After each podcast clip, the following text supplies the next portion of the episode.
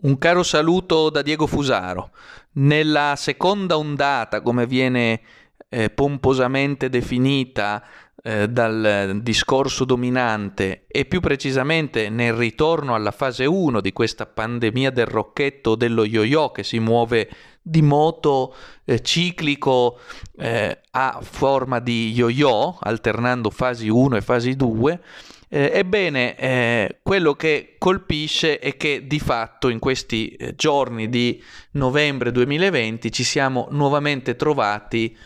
di fatto eh, nella situazione del lockdown, anche se è stato un lockdown graduale, con la colorazione progressiva delle regioni, dal giallo all'arancione al rosso, ma alla fine si è giunti de facto alla fase 1 in senso compiuto. L'Italia è bloccata e intanto apprendiamo da vari giornali che nella vicinissima e anzi direi interna di fatto al territorio della penisola San Marino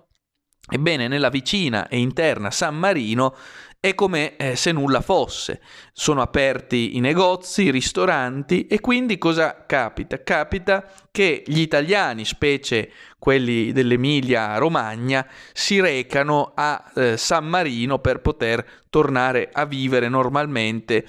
abbandonando un'Italia che sempre più è vittima di un regime terapeutico con limitazioni stringenti, quando non apertamente liberticide e nemiche dei diritti fondamentali della persona. Ecco allora che moltissime persone